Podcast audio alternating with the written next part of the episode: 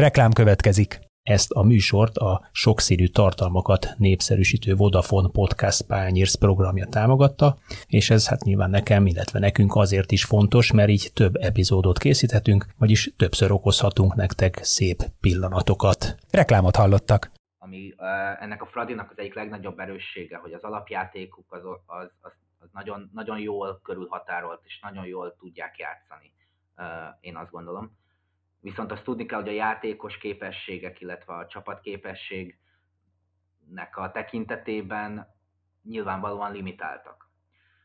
És én azt gondolom, hogy ez a fajta terhelés ellen az lehetne az egyik ellenszer, hogyha a csapatban lévő játékosok képesek lennének váltani több különböző felállási szerkezet, több különböző meccsterv között.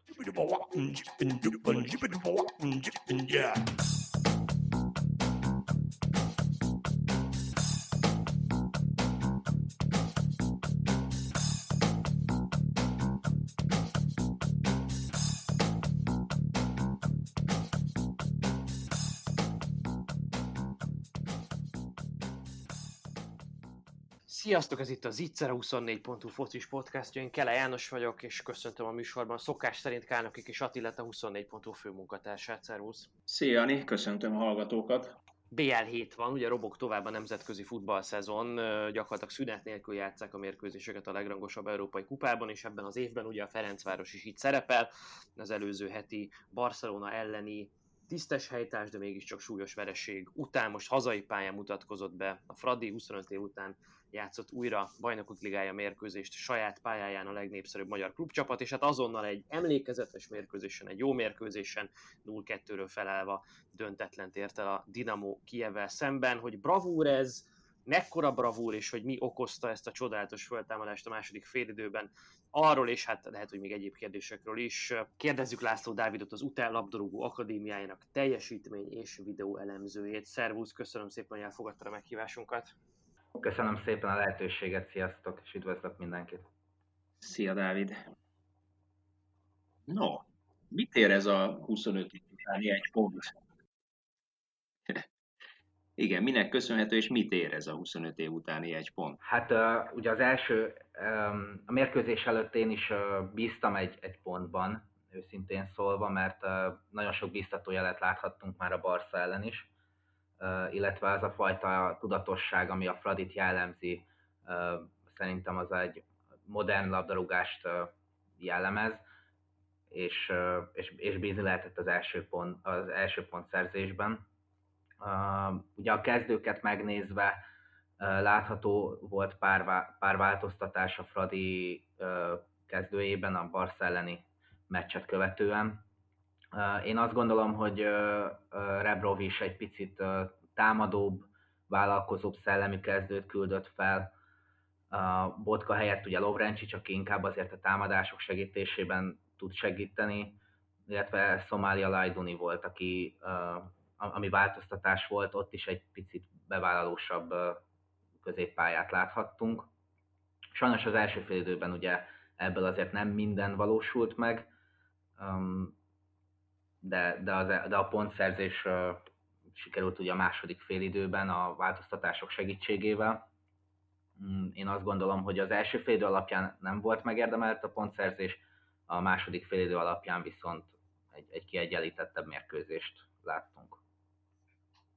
Beszéljünk picit külön a két fél időről. Nekem az első fél időben az volt a benyomásom, hogy a Fradi azért nagyjából megpróbálja hozni azt az alapjátékát, amit most már tőle húzamosabb ideje látunk, és azért most már nekünk, akik rendszeresen nézzük a Ferencváros meccseit, nem annyira nagy meglepetés. Nyilván, hogy te is említetted, a személyi állományban lehetnek különbözőségek, és nyilván van annak hatása, hogy Lajduni játszik éppen, vagy Szomália játszik éppen, vagy a támadó sorban kik szerepelnek, tehát hogy van-e boli, vagy nincsen boli, de nagyjából az alapjáték, az, hogy mit akar a csapat labda ellen, mit próbál a labdával, az nagyon nem változik.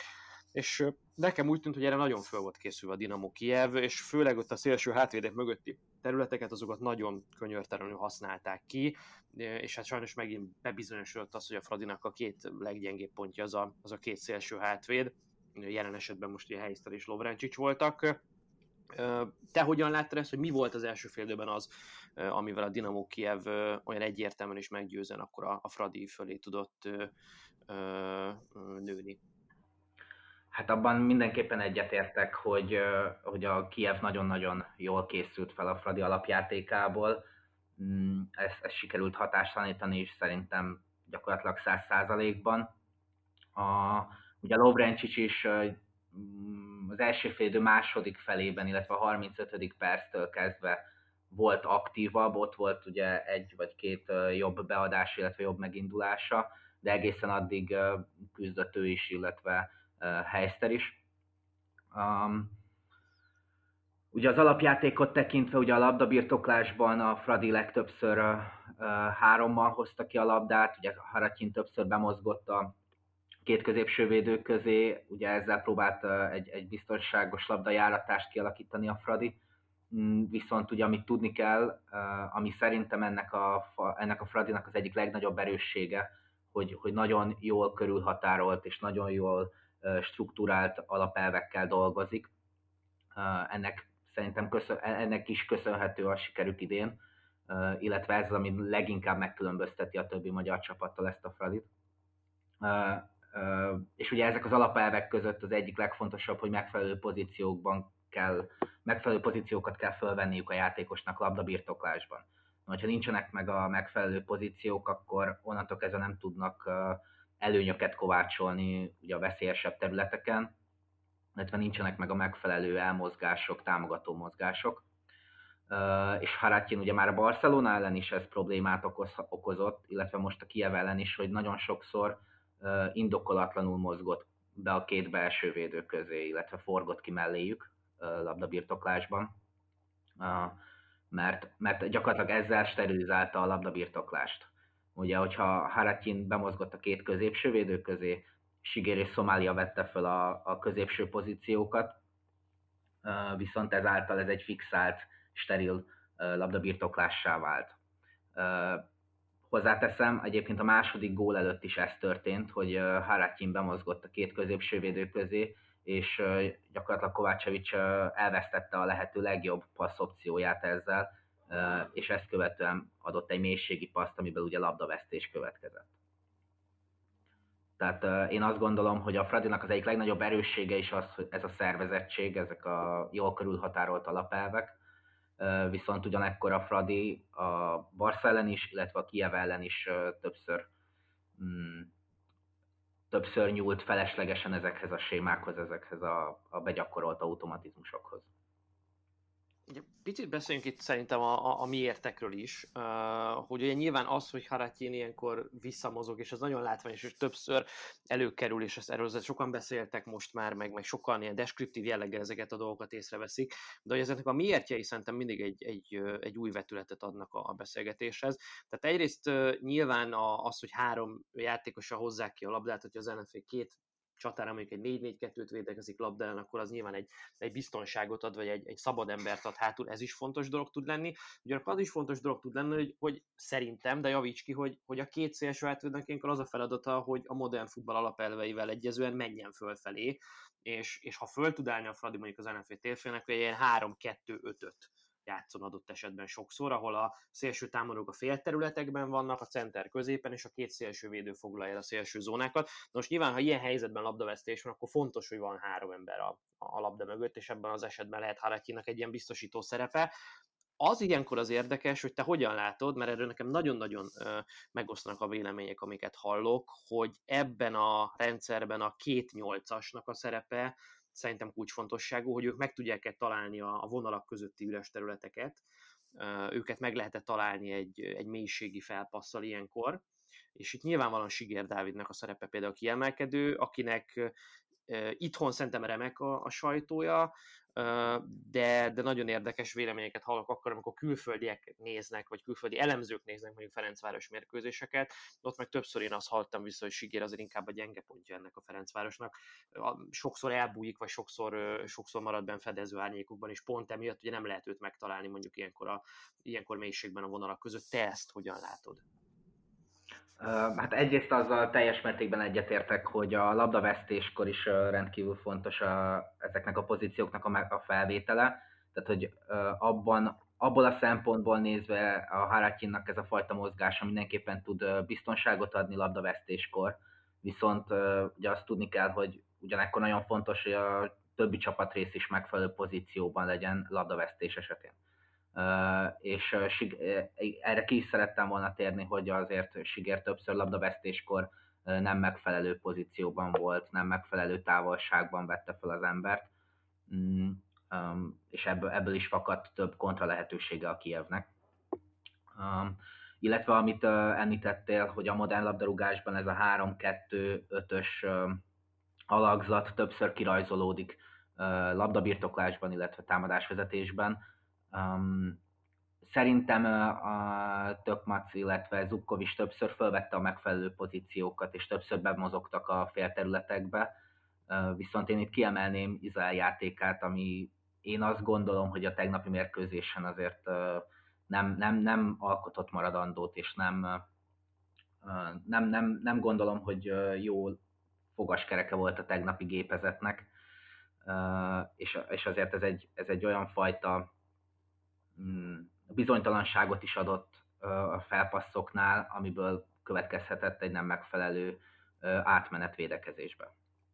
Iza ellen egyébként én is azt érzem, ha már nála tartunk, hogy itthon sem feltétlenül hozza mindig ugyanazt az intenzitást, mint amit ideérkezésekor elvártak tőle, de akkor még ugye a nemzetközi porondon mindig villantott, tehát mint hogyha ez kicsikét jobban fölvillanyozná, és egyébként a Barcelonánál remekül futballozott szerintem, most viszont tényleg halványabb volt.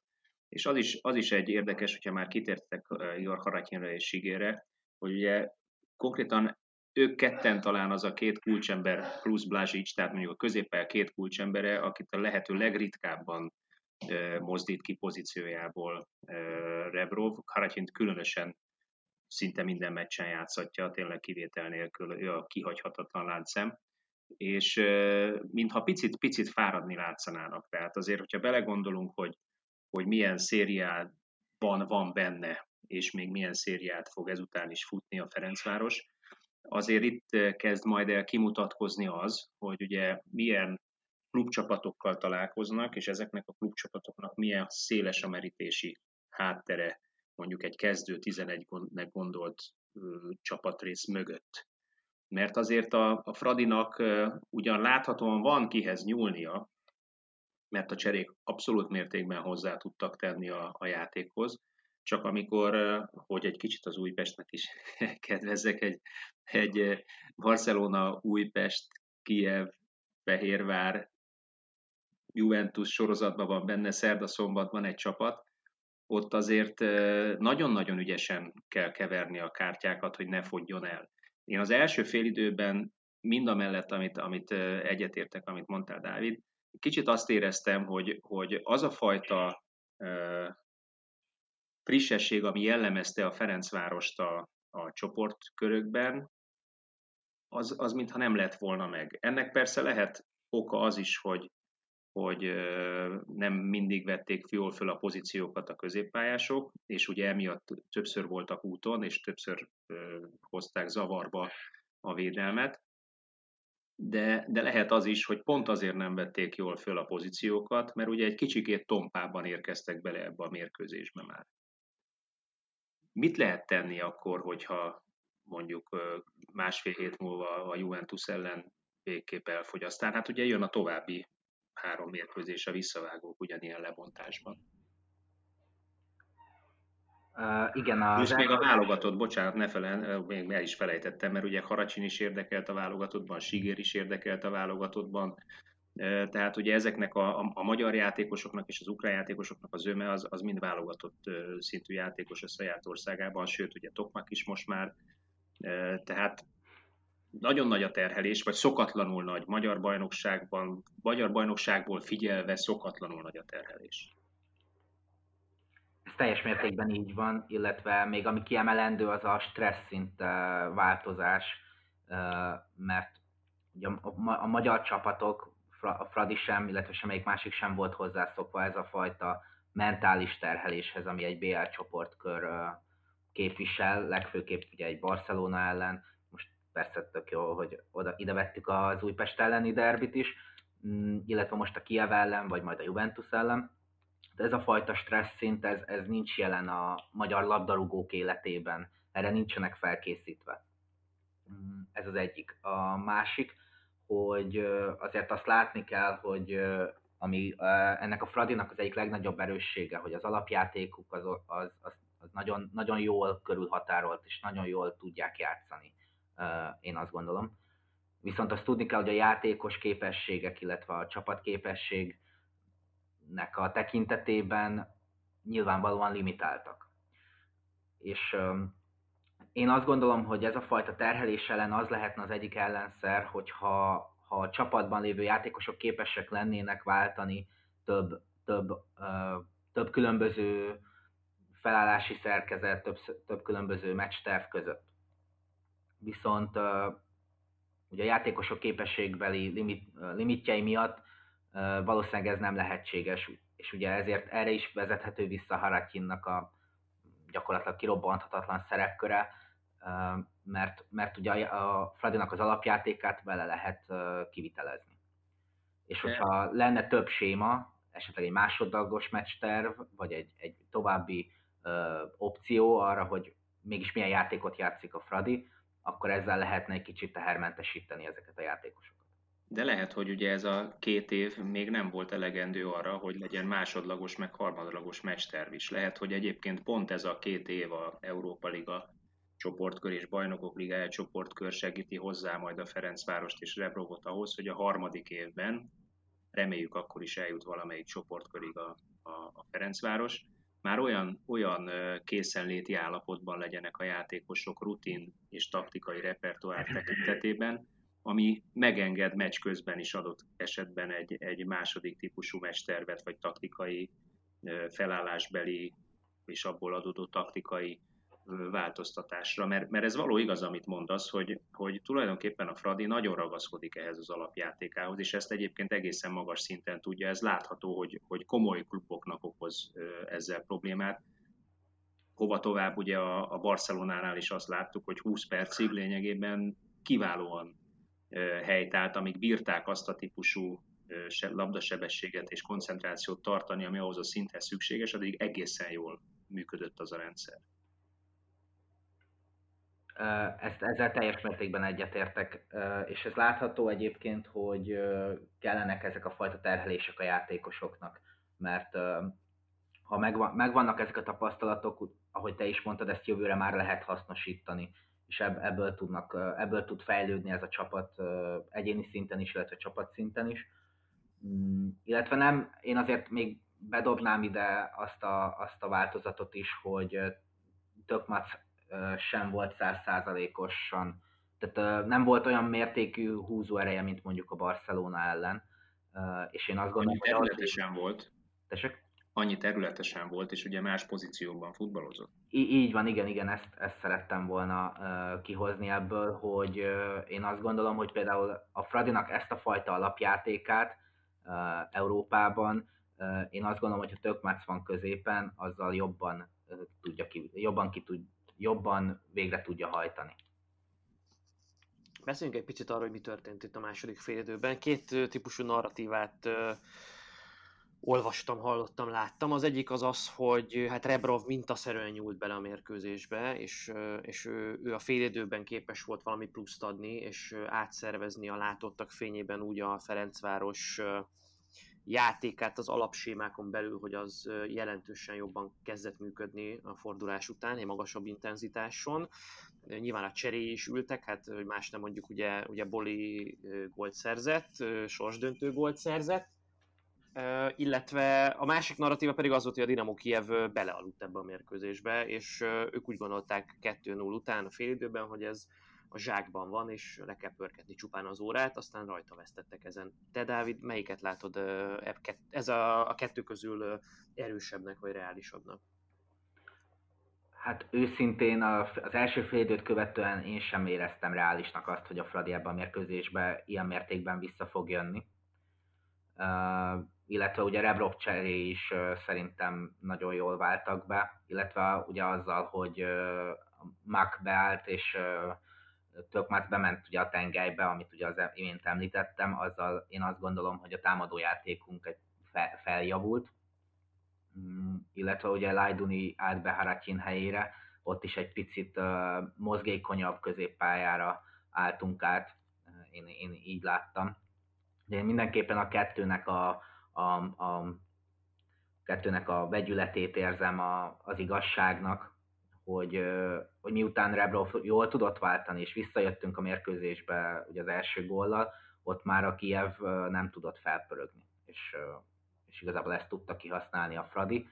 Ugye nagyon beszédes adat, hogy a második félidőben a Kijevnek gyakorlatilag nem volt kapura lövése, illetve a Fradinak pedig ugye 6, ami szerintem egy érdekes statisztika. Én azért valahogy így ennyire nem éreztem fölénybe a Fradit a második félidőben, de ezek szerint így a statisztikák alapján azért ez a második félidei egyenlítés, ez egy valamennyire megérdemelt dolog lehetett. Hát ő végül is kétszer annyi kapuralövéses próbálkozás volt a Fradinak.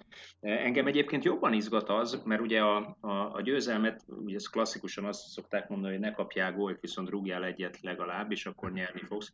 Tehát ugye a győzelmet, vagy a tovább lépésnek az lenne szerintem a záloga, és kíváncsiak a véleményedre a Ferencvárosnál, amit pont az, amit Magyarországon nem tud gyakorolni. Ugye a magyar futball nem úgy működik, hogy őszintén játszanának a csapatok. Többnyire második szándékból, az ellenfél hibáiból próbálnak építkezni, ellentétben Európában, ahol azt látjuk, hogy ugye azért mindenki föltologatja a védelmet, nagyobb területek vannak a védelmek mögött. Ezáltal ugye a visszarendeződés sebessége és pontossága meghatározza azt, hogy hogyan tudod a gólokat elkerülni. Én a Barcelonánál és a Kijev elleni első félidőben is azt láttam, hogy ezzel adottak problémák bizonyos okokból, és ez az, amit nem feltétlenül tud a Ferencváros pont azért, mert ugye itthon 33 mérkőzésen nagyon ritkán találkozik ilyennel. Hogy lehet arra fölkészülni, hogy mondjuk Dembélé szintű sebességű játékosok szaladgálnak a szélen? De hát azt kell mondjam, hogy mondjuk ez a Cigankov, meg a mélységből érkező Bujászki, meg a két szélső védőjük sem volt nagyon lassú ezeknek az ukránoknak. Tehát olyan sebességbeli különbség van a támadás vezetésben, amikor megnyílnak a területek, amihez nem tudsz hozzászokni. Erre hogy lehet fölkészülni, vagy milyen pontossággal lehet fölkészülni erre? Hát most teljesen őszinte leszek. Én azt gondolom, hogy a magyar bajnokság arra nem alkalmas, hogy erre fölkészítse a Fradit. Én ezt így gondolom. Pont azokból az indokokból fakadóan, amit te is elmondtál. A modern labdarúgásban ugye a csapatok többsége saját képre formált pozíciós játékkal játszik. És ugye az feltételezi azt, hogyha te teszel valamit a pályán, tehát lesz egy döntésed a pályán, az valamilyen döntést okoz az ellenfél játékosaiban. És ezt a labdával kényszerített ki az ellen, a labda mozgatásával kényszerített ki az ellenfél döntéseit. Így van. Viszont ugye a Rebrovi pozíciós játékban ez nem feltétlenül tud megtörténni a magyar első osztályban, mivel, ahogy te is említetted, a csapatok második szándékból játszanak, illetve azért sokkal több az esetlegesség, sokkal kevesebb a struktúrált átmenet, struktúrált labdabirtoklás vagy visszatámadási sémák. Ebből fakadóan nem képes felkészülni a Fradi. Én azt gondolom, hogy ezekre a mérkőzésekre.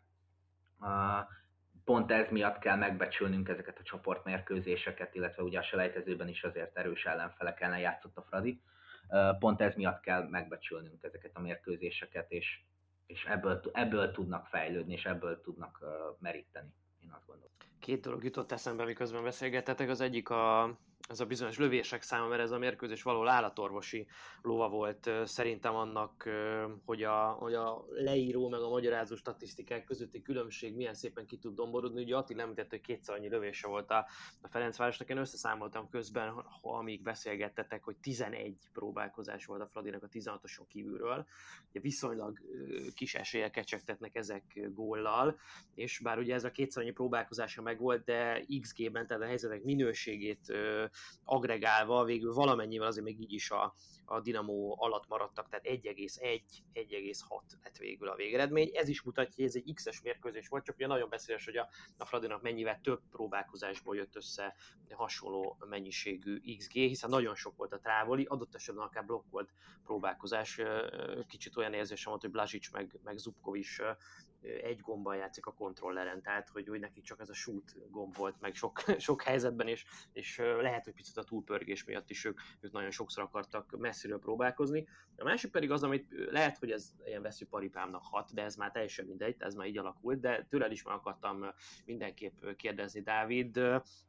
Ugye nagyon gyakran elhangzik, és ez ráköthető arra a témára, hogy a magyar bajnokságra, amit beszéltetek, hogy mennyire készít fel és hogyan készít fel. Nagyon sokszor elhangzott érvként az, hogy egyszer nem lehet ugye másképp erre a szintre eljutni, rengeteg külföldi játékossal, mert ez már az a szint, ahol már minden csapat rengeteg külföldivel játszik. Már nem lehet saját nevelésű játékosokkal, nem lehet hazai játékosokkal. És akkor itt vagyunk, beszélgetünk egy fantasztikus bravúr pontszerzésre a Dinamo Kijev ellen hazai pályán, és közben én megnézem a Dinamo Kijevet, és azt láttam, hogy 9 darab ukrán a kezdőcsapatban, ebből 6 saját nevelés, a padon van további 8 ukrán játékos, ebből meg 5 saját nevelés, illetve még volt 3 saját nevelésű játékosok, aki sérülés miatt nem játszott.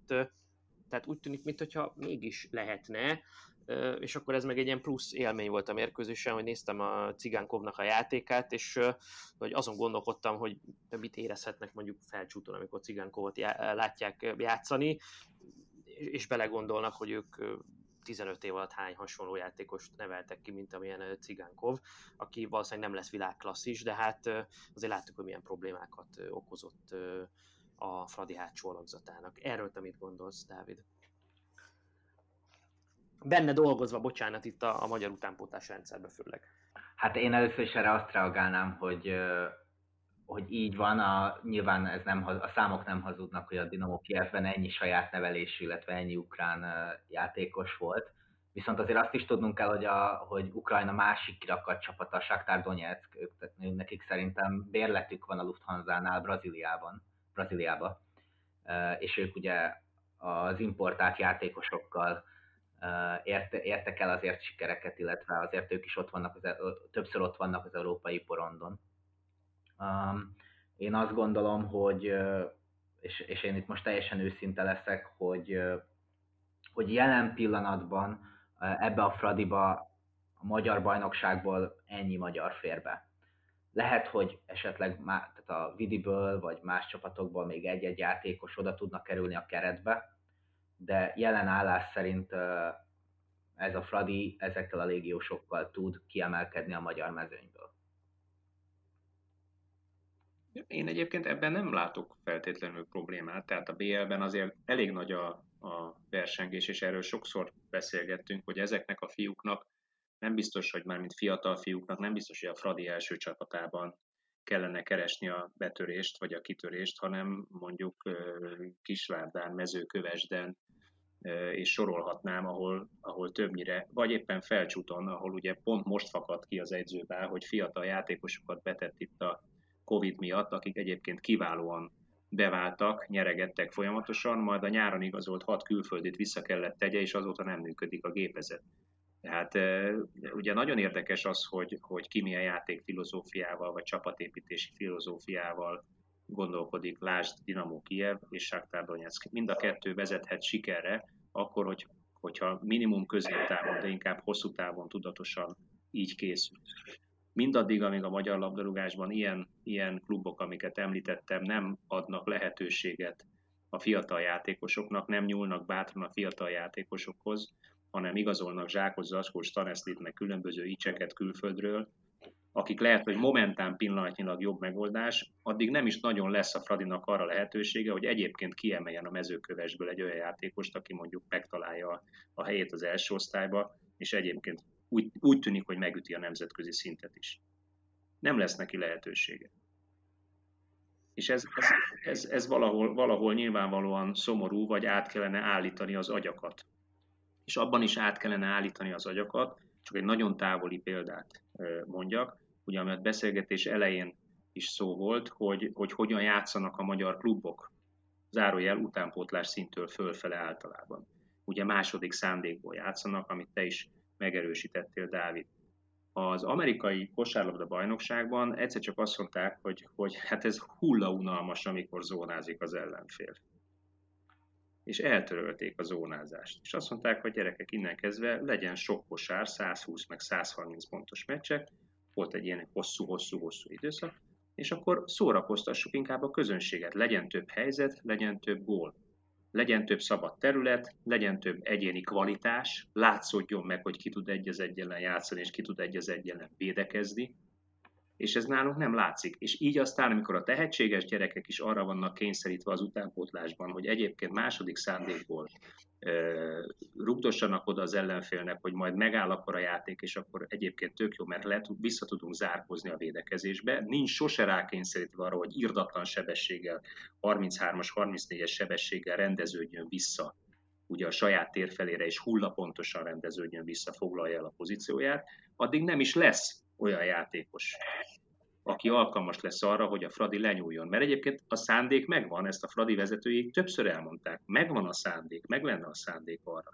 hogy vagy saját forrásból saját játékost emeljenek föl, vagy nyitott szemmel magyar játékosokat húzzanak oda, akik alkalmasnak találnak arra, hogy először mondjuk a 16-ba legyenek benne, és ugye a kispadból beszállva építgessék föl őket, aztán stabil erősségei legyenek a Ferencvárosnak, mint ahogy Lovrencsics, Sigér, Botka ma már annak mondható. És én ebben érzem a legnagyobb problémát, hogy egész egyszerűen a fejeket nem tudjuk átállítani, az edzői gondolkodást nem tudjuk átállítani, a pillanatnak élést nem tudjuk átállítani, és igazából arra baromi kíváncsi lennék, hogy mondjuk egy UTE Akadémia hogy gondolkodik ebben. Az UTE Akadémia mindenképpen a játékos képzést helyezi előtérbe. Ebből fakadóan mi törekszünk a játékosok egyéni képességeinek a fejlesztésére, illetve olyan játékhelyzeteket, játékszituációkat próbálunk gyakoroltatni a gyerekekkel edzéseken, amelyek a mérkőzésen is előfordulnak. Illetve olyan alapelvek mentén próbáljuk őket képezni, ami a modern labdarúgásból eredeztethető, illetve oda beilleszthető. Gondolok itt a magas pressingre, a letámadásokra, a különböző labdakihozatali sémákra, vagy a támogató játékoknak a beállítására. És egyébként nagyon érdekes, amit mondtál, mert te például ugye példaként felhoztad a játékos képzésnél, hogy nem tudnak megfelelően rendeződni 35-40 méteres sprintek után. Alapvetően én is, illetve a kollégáim is úgy gondoljuk, hogy a nyomás alatti játék az, ami önmagában már egy képzőerő lehet utánpótlásban. Tehát azáltal, hogy nyomást helyezünk az ellenfelünkre, illetve edzéseken is minden gyakorlat nyomás alatt történik, ezáltal fejlődik a játékosok kognitív képessége, döntéshozási képessége. Így képesek megszerezni azokat a tapasztalatokat, amelyekkel majd a mérkőzéseken képesek jó döntéseket hozni. Mi úgy gondoljuk, hogy ha edzésen olyan intenzitást követelünk meg a játékosoktól, ami már a komfortzónájukon kívül helyezi őket, ebből fakadóan már a mérkőzések mondhatni egy lassított felvétel lesz nekik, mivel ugye edzésen már 100%-os intenzitást követelünk meg. És én azt gondolom, kollégáimmal egyetértve, hogy ez lehet a fejlődésnek az alapja, ha a játékosok a megfelelő intenzitással edzenek, illetve a megfelelő intenzitás van megkövetelve tőlük. Hát oké, tehát ez így nagyon szépen hallatszik, csak ugye valószínűleg mindenki ezt mondja egyébként, a teljes magyar utánpótlásban ezek a mondatok hangzanak el ma már, és egyébként azt meg is kell érzem, hogy vannak bizonyos helyek, edzők, akik valóban így gondolkoznak. Csak hát ugye a probléma az, hogy a színvonalat, vagy hogy te hogyan tudod megvalósítani ezt egy edzésen, bármely utánpótlás vagy felnőtt csapatnál, az adott csapat átlagos képessége adja meg az ellenfél képessége. Tehát, hogyha te egy gyengébb képességű, vagy másképp gondolkodó csapattal találkozol, akkor nem fogsz tudni így játszani. Tehát, hogyha a bajnokságban, ahol ti játszotok, mondjuk, ahogy látom egyébként a csapatoknak a 80%-a inkább ugye befenekel 20 méterre a kapuel és 10 emberrel védekezik és rúgdossa fel a labdát, hát úgy nagyon nehéz ezt a fajta futballt gyakorolni. És én itt látom a problémát, hogy nem egységesen gondolkodik a magyar utánpótlás erről, és nem egységesen küldi föl a csapatait, akár egy 5-4-es végeredmény is elfogadva. Mert lehet, hogy jobb egy 4-5-ös vereség, mint egy 0-0-ás semmit tevés.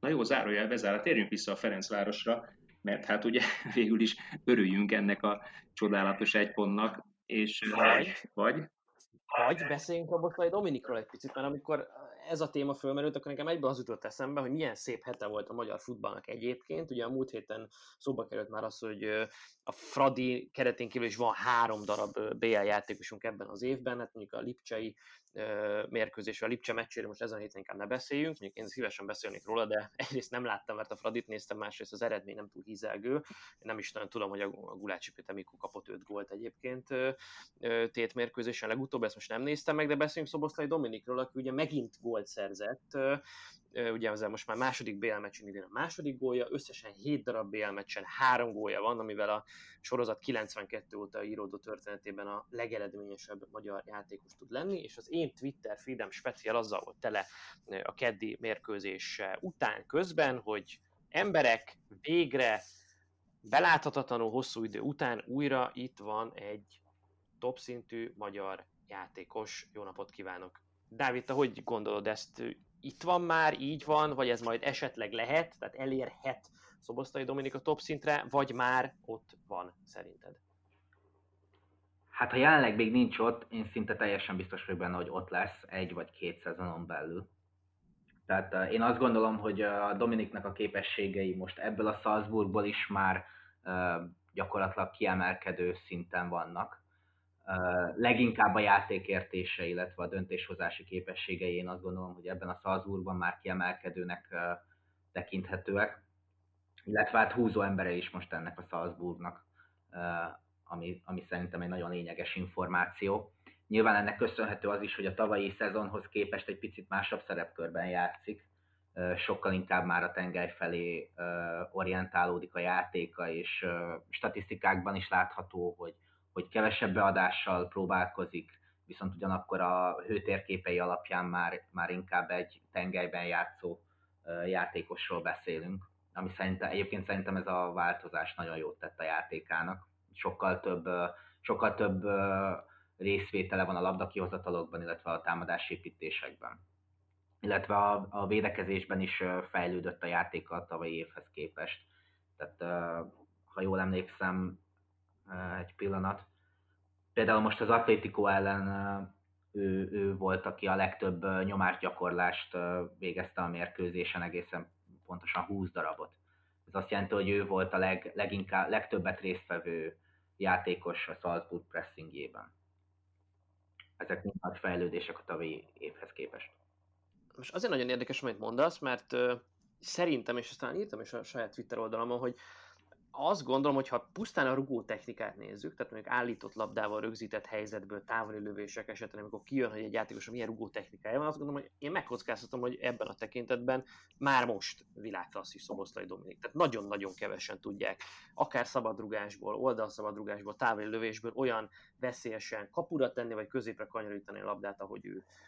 Következésképpen ilyen kockázatkerülő gondolkodásmóddal nagyon is adná magát, hogy hát tegyük őt ki a szélre, és aztán széleken úgyis könnyebben tudunk adott esetben előre jönni. A modern focinak azért nagyjából ez is egy trendje, hogy a szélekre szorítja a labda kihozatalokat meg a támadásépítést. Tehát széleken el tudjuk juttatni valameddig a labdát, ott ő kombinál majd a felfutó szélső hátvéddel, izolálunk neki valamiféle beadási lehetőséget, és hát olyan remek rugó technikája van, hogy abból nagyon-nagyon könnyen veszélyeztethetünk, vagy kvázi könnyen tudunk helyzeteket kialakítani, napláne az osztrák bajnokságban egy Salzburg szintű kerettel. Ehhez képest nem ez történt, hanem behozták őt középre, felmérve azt, hogy persze a játéknak ebben az elemében már most nagyon jó, de ahhoz, hogy ő nagyon jó játékos legyen, és ahhoz, hogy őt egy még magasabb szintre el lehessen adni, a legmagasabb szintre nagyon sok pénzért el lehessen adni, azt is meg kell mutatni, hogy ő egyébként döntéshozatalban, a játékolvasásban, pressingben, kulcspasszok kiosztásában, játékszervezésben is egy nagyon értékes játékos, és kvázi, hát nem is 19-re húztak lapot, de kockáztattak azzal,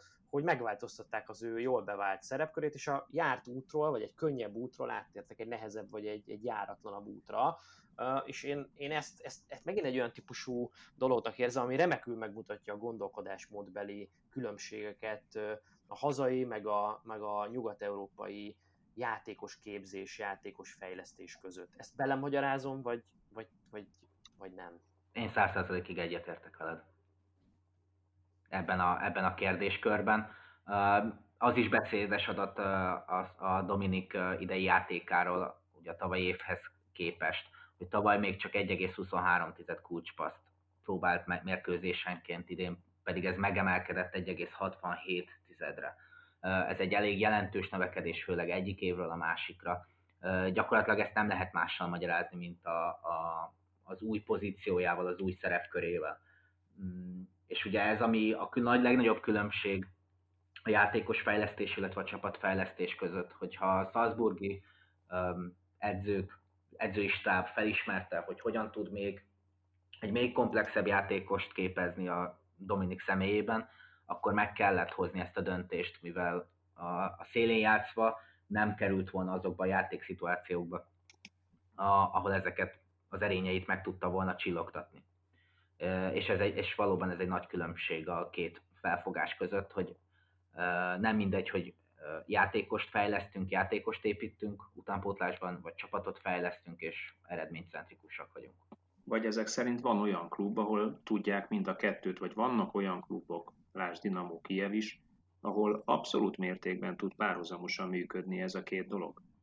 Én ezt tartom egyébként csodálatosnak, ahogy Dominikot is építik föl a Lieferingtől kezdve, ugye, hogy hány percet kapott az első csapatban, milyen pozíciókban játszott eleinte az első csapatban, mikortól engedték neki rúgni a szabadrugásokat, mióta rúg 11-eseket. Hogyan javítják föl a statisztikáit pozícióváltásokkal annak a játékosnak, aki egyébként képes ezeket a pozíciókat eljátszani, mert nyilván ha nem lenne képes eljátszani ezt a pozíciót, akkor nem lehetne berakni oda. De ez mindegy, egy-egy játékos karrierkép, vagy a futball játékos adásvételi bizniszének a tökéletes tükörképe, amit egyébként Salzburgban csinálnak, és hát hasonlót művel egyébként a Dinamo Kijev is, hasonlót művel a Zágráb is. Tehát vannak itt a környezetünkben, közvetlen környezetünkben olyan futballpiacok és olyan futballcsapatok, ahol ezt zseniálisan csinálják. Ezt hiányolom egy-egy magyar klubból. Azt nem várom, hogy egy ilyen magyar klub egyébként BL főtáblás legyen, mert nyilván azt nem tudja még. Tehát ilyen álom nincsen, de az, hogy egy magyar NB1-es középcsapat így építgessen játékosokat, és vagy belső piacra adja tovább 2-3 év fölépítés után, vagy külső piacra adja tovább 2-3 építkezés után, azt azért elvárnám. De ez nem történik meg, mert nem kapnak lehetőséget a játékosok. Mi viszont nagyon köszönjük a lehetőséget neked, Dávid, és köszönöm szépen, hogy a rendelkezésünkre, tehát szerintem nagyon értékes beszélgetést tudtunk folytatni egymással. Köszönöm a gondolataidat, és alkalomattán várunk majd még a műsorba téged, hogyha van hozzá kedved. Köszönöm szépen a lehetőséget, és egyébként nagyon értékes beszélgetés volt. Hallgatóinknak pedig a figyelmet köszönjük szokás szerint, és arra kérjük őket, hogy majd a jövő héten is tartsanak velünk. Budapestre érkezik a Juventus, úgyhogy lesznek témák, amikről beszélgethetünk majd egy hét múlva is. Sziasztok! Sziasztok! Sziasztok!